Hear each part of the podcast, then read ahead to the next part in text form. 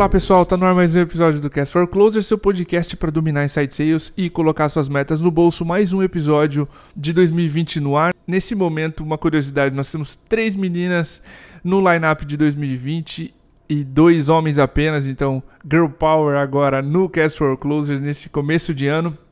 Para não perder o costume, eu vou te fazer uma pergunta. Você já avaliou o Cast for Closers na loja da Apple, na iTunes? Se você ainda não tem um iPhone ou um celular da Apple, empresta de um amigo deixa lá, abre o aplicativo de podcasts e deixa suas estrelinhas. Isso vai fazer com que o podcast e o Cast for Closers chegue a muito mais gente. A gente tem um projeto aqui de fazer o episódio, ou seja, o podcast, chegar a um milhão de plays. Essa é a nossa versão do show do milhão. Então ajude o Cast for Closers a chegar a muito mais gente. Se você se identifica e se aproveita das dicas que a gente te dá aqui.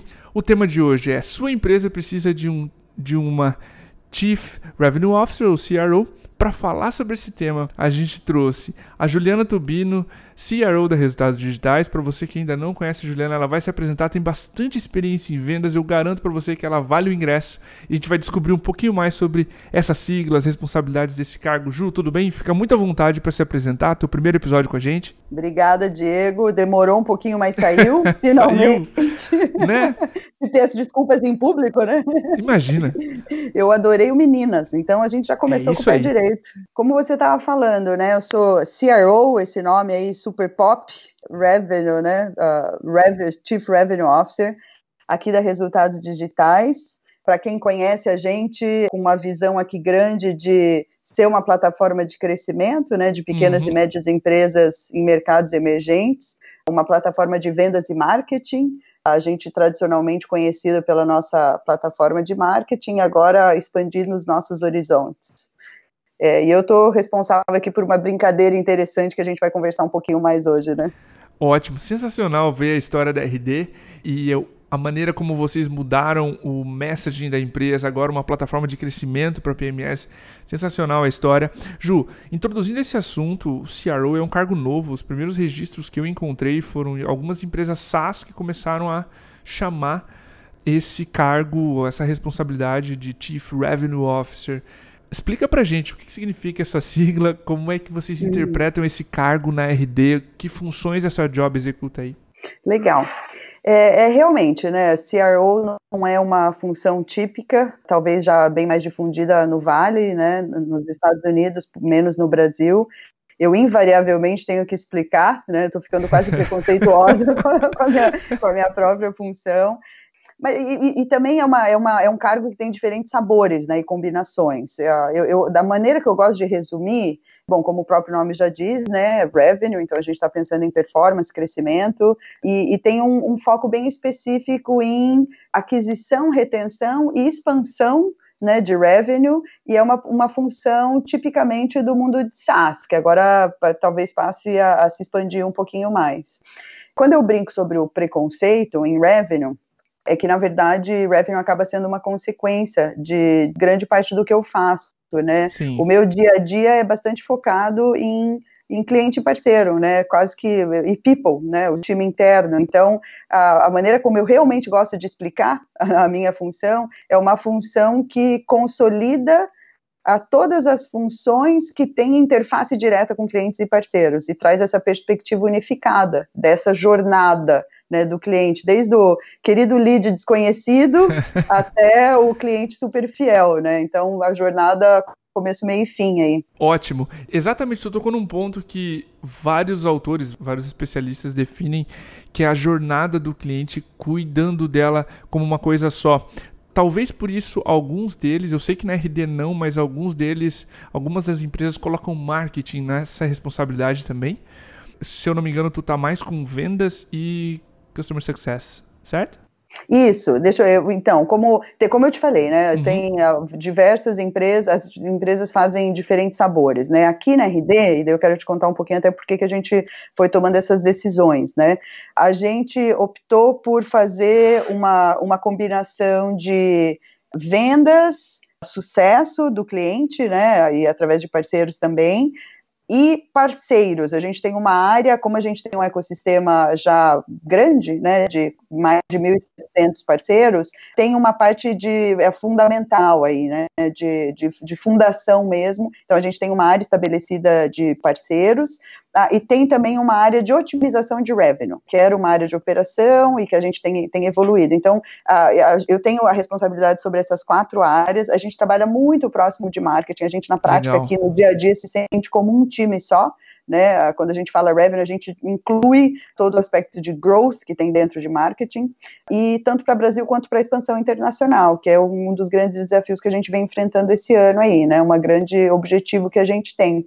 Então, são realmente todas as áreas que têm interface com o cliente, e a gente optou por fazer assim, que é onde a gente a, encontrou a, maiores oportunidades de de, de, realmente de integração, né, de funcionar como um organismo só. Como eu te falei, a gente trabalha muito próximo de marketing. Marketing dentro da RD, e por isso que eu vou já te trazer uh, uma, uma coisa que eu acho crucial aqui numa análise de preciso de um CRO, não preciso de um CRO, como componho esse time, não tem uma resposta correta, né, Tudo depende muito do contexto, do porquê que você precisa de um CRO. E na RD especificamente, o nosso time de marketing tem N outras atribuições, né? A gente tem uma BU de eventos já bastante sólida, a gente tem uma estratégia uh, de branding, enfim, a gente vende marketing, vende tecnologia. Com certeza. E a, gente, e a gente achou que era uma forma interessante de fazer a, a organização, né? De, de revenue funcionar. Perfeito. Era justamente nesse ponto que eu iria mergulhar na segunda pergunta, o contexto. Eu tenho a impressão de que algumas empresas, elas, ao crescer, e aí tu me diz, conhecendo a RD eu acho que é uma visão muito simplista, mas eu já vi algumas empresas crescerem, essas áreas começam a marketing, venda, CS, partners, enfim, elas começam a ganhar complexidade, perde-se qualidade na informação para juntar tudo, para aumentar a qualidade de interação entre as áreas e identificar essas alavancas de crescimento, a gente volta e uhum. a olhar tudo isso sob uma pessoa só. Além desses, desses dados que tu mencionou, o contexto na RD ou em outras áreas, como é que a empresa decide ou não se ela coloca um, alguém nessa posição, se tem um timing certo, se é quando a empresa já cresceu, enfim, ela já pode crescer pensando nessa unificação. Como é que isso, já há quase dois anos nesse cargo, como é que tu enxerga essa, esse contexto? Uhum. É, e sabe que eu, eu, eu gosto da forma como você coloca, eu acho que é uma forma simples de explicar, né? Passa por um processo de crescimento até o momento que precisa ter uma, uma nova ruptura, né? Pra, é, eu acho que tem tudo a ver, Diego, com o, o equilíbrio, o balanço entre a, a especialização né, das áreas, então CS, vendas, né, que por princípio tem objetivos, né, é, muito específicos, e a integração, então, quando que a, quando que a coisa está ficando complexa e virando silo, né? Isso. E, e, e, eu acho que é, de novo, não acho que existe uma receita de bolo, né? Ah, mas é, é, você acertar esse balanço entre a, que tanto eu estou especializado versus o tanto eu tô, que eu estou integrado. No caso da RD, especificamente, né? Já, já somos uma empresa, a gente se autodenomina scale up, é, como você consegue fazer mais e melhor com excelência, né? Então a gente quase que foi promovido né, de startup para scale up e já tem uma certa complexidade de, de operação, né? São, são times grandes, então o time de CS aí, hum, a gente já fala em centenas de pessoas. E realmente começa, eu acho que não é privilégio só de outras empresas, a gente também passa por desafios de falar, puxa, será que a gente está olhando muito profundamente nesse silo com uma, uma visão muito compartimentalizada, muito especializada? E, e na prática, a gente sabe que a forma, hoje não, não basta você adquirir cliente, fazer o cliente passar pela fase exploratória, de compra, a gente tem que realmente já pensar de trás para frente. Qual Perfeito. que é o cliente que eu vou conseguir dar mais valor? que eu vou conseguir prover mais valor. E os indícios do pós-venda e da retenção e da expansão de cliente é que, que tem que realmente a, alimentar o começo do meu funil. Então, quando a gente sentiu que a coisa estava começando a ficar muito cilada e precisava funcionar melhor como um organismo, como uma jornada, como eu te falei, a, a gente falou, puxa, eu acho que é o momento. E teve também um tanto que foi contextual do Eric, que é o nosso CEO, realmente precisar ter, assumir papéis adicionais né, e mais amplos de pensar visão, missão, posicionamento externo, uh, engajamento uh, uh, para fora da RD e precisar aí uma, um complemento para a gente para focar na operação. Então, foi, acho que foi um balanço um balanço das duas coisas mesmo. E de novo, como eu falei, bem contextual. É, eu acho que ninguém tem a obrigação de ter um CRO para ser moderno, porque é um título novo, mas a, a quase que assim o a necessidade do cliente tem que estar à frente, que esse, é, esse é o olhar de fato. Perfeito. Eu mencionei essas interações porque, vindo da indústria, antes de MeTime, etc., trabalhei na indústria e eu lembro que em multinacionais, enfim, quando a coisa começa a ficar complexa demais entre duas áreas, lá em cima, em algum ponto da pirâmide organizacional, as áreas se fundem e aí um dos gerentes ou uma das gerentes assume outra área e aí essas áreas começam a se comunicar, a trabalhar melhor. A indústria já viu isso acontecer em alguns e agora os SaaS começam a fazer. E para retenção de receita para modelo SaaS vital, estima-se 97% da receita vem depois que o cliente entrou, não nos uhum. primeiros meses. Uhum. Enfim, Ju, eu queria entrar num ponto. Tu mencionou quatro áreas diferentes que tu é responsável. Uhum. E elas normalmente têm perfis rituais, culturas muito diferentes. Que habilidades tu precisou ou, ou desenvolver ou prestar mais atenção, uma vez que tu assumiu times tão distintos num cargo só? Sabe que quando você começa a trabalhar numa empresa de alto crescimento, né?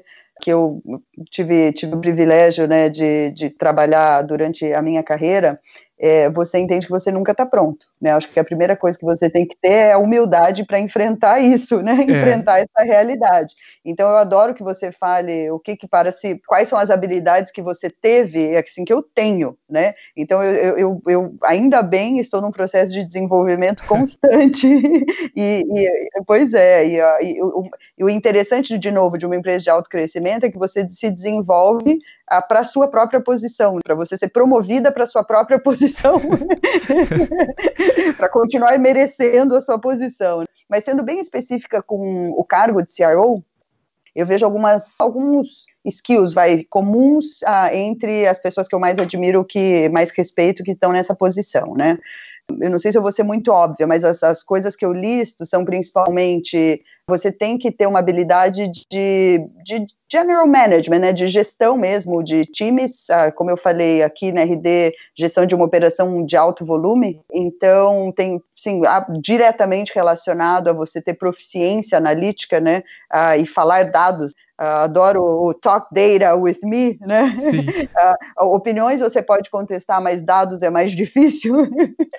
então, do, essa, essa habilidade, migrar do eu acho para os dados mostram, é, isso, puxa, é, eu acho que é uma habilidade crucial.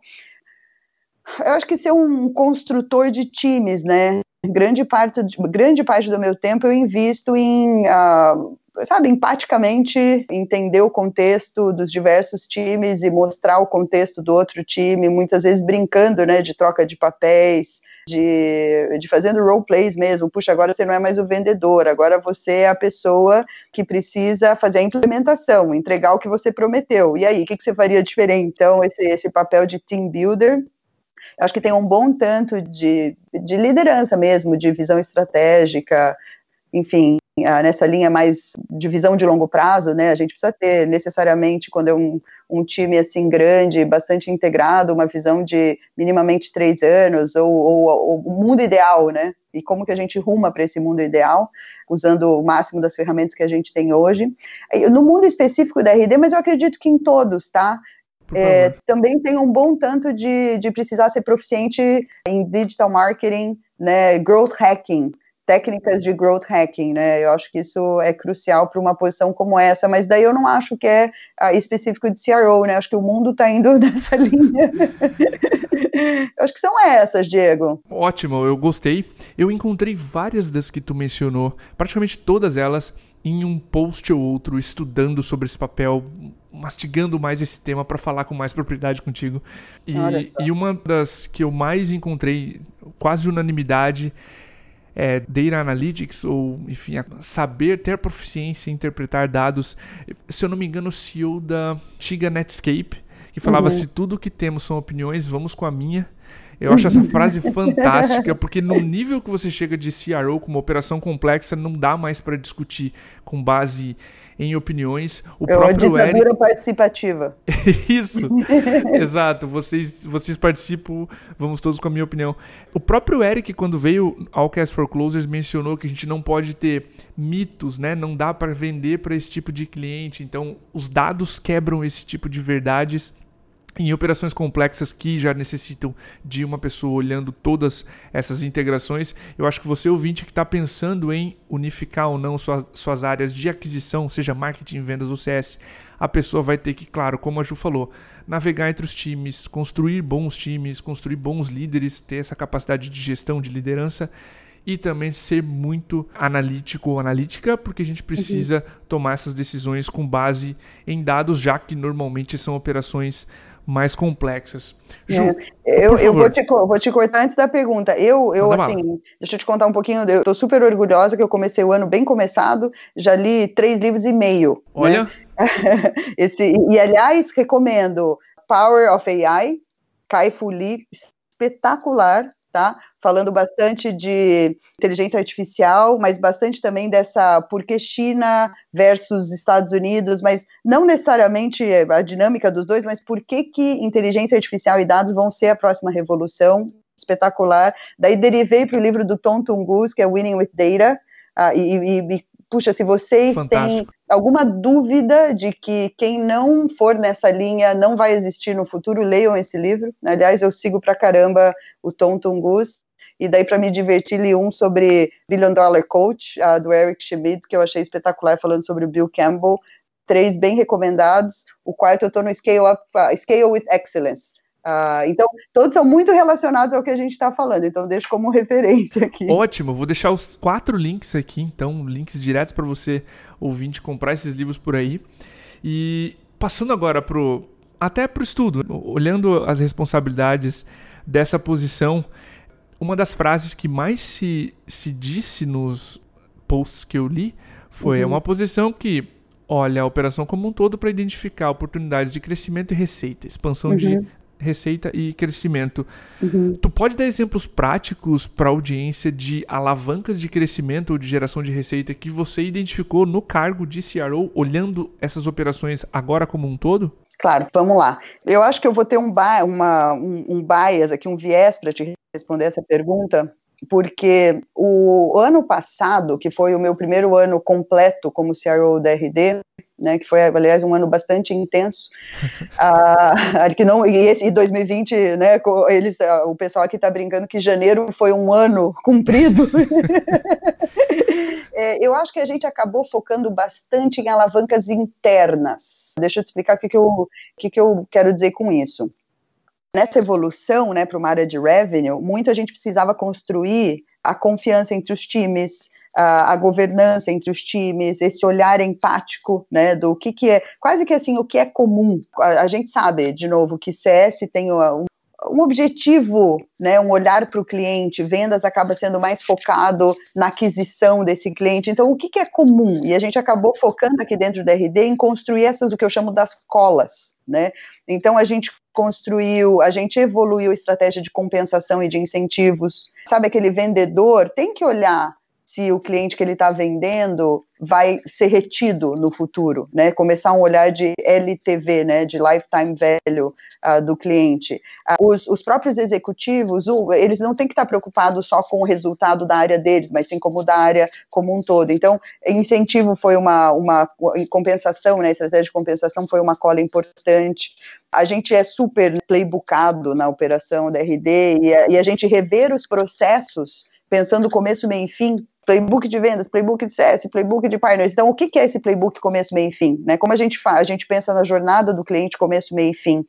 Até dentro de revenue, os princípios operacionais mesmo. Como que a gente descentraliza a tomada de decisão, empodera os líderes, cria gerente, né, uma camada de gerentes importante, que é uhum. importante para a gente conseguir escalar o business. E começar a fazer as primeiras, a gente chama de eu estou usando vários termos em inglês e tento evitar, mas uh, vai ficar horrível se eu falar em português, que é o cross-pollinating, que é o que a abelhinha faz. Como que você faz essas migrações de área para área, né? Como que eu aumento as oportunidades a, a, dentro da empresa? Então, por que, por que não um CS planejar seu próximo tour em vendas ou em parceiros, né? Ah, e conseguir com isso expandir o seu olhar. Então a gente focou muito para dentro. Eu acho que eu já falei de KPI e dados. A gente passou por um processo bem importante o ano passado de centralizar as áreas de operações. Então a gente tinha uma área de Sales Ops, uma área de CS Ops, uma área de Marketing Ops e a gente criou uma área de Revenue Ops. Uh, que foi um processo importante o ano passado e que hoje está mostrando que foi uma decisão bastante acertada, se a gente pensa em eficiência de análise de dados e tal. Então, isso a gente já fez, uma próxima cola que a gente planeja fazer esse ano é a gente, da mesma forma que a gente tinha Ops descentralizado ano passado, a gente tinha enablement, né, que são uh, os treinamentos, esse olhar para a produtividade das pessoas internas, né, dos nossos recursos internos, descentralizado. Então, a gente tem hoje Sales Enablement, CS Enablement, Partner Enablement, e por que não a gente ter um olhar de revenue, né, que a gente possa compartilhar as melhores práticas. Então, a gente acabou focando em umas alavancas internas, bastante, diria que vários porcentos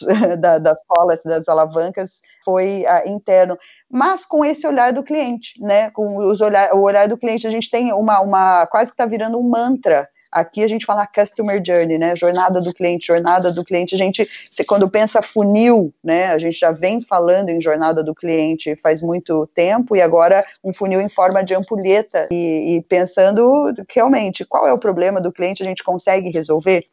O que eu posso te dizer de alavancas externas é a gente ter um, um processo de uma forma contínua da gente é, analisar para qual cliente que a gente tem, que a nossa oferta é mais aderente. Então, quando, quando, você começa num olhar, olhar de trás para frente, na ampulheta, né, de pensar qual é o cliente que tem mais sucesso com o meu produto, como que eu otimizo a, a minha entrada, a minha aquisição de cliente para esse cliente que eu tenho mais aderência. Então, essas alavancas externas pensadas na jornada são coisas que a gente trabalha uh, de forma contínua também.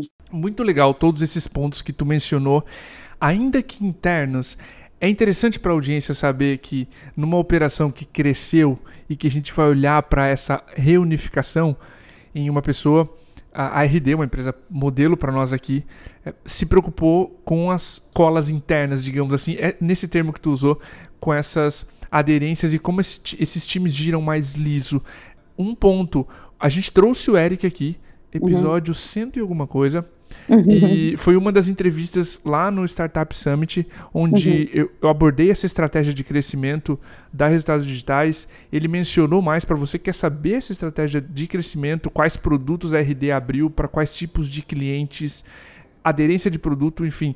Assiste esse episódio com o Eric, a gente vai deixar o link aqui também ele secou um pouco mais essa estratégia de internacionalização, a compra do CRM, enfim, como esses produtos se expandiram e legal ver que vocês você também, como CRO, tocou essa essa expansão e essa aderência de oferta e produto, né? Oferta e cliente, digamos assim. Pois é, a gente, poxa, como eu te falei, foi um ano muito rico, ativo, né? A gente chegou no final do ano, já estava todo mundo minha nossa, né? Cadê o rumo aqui?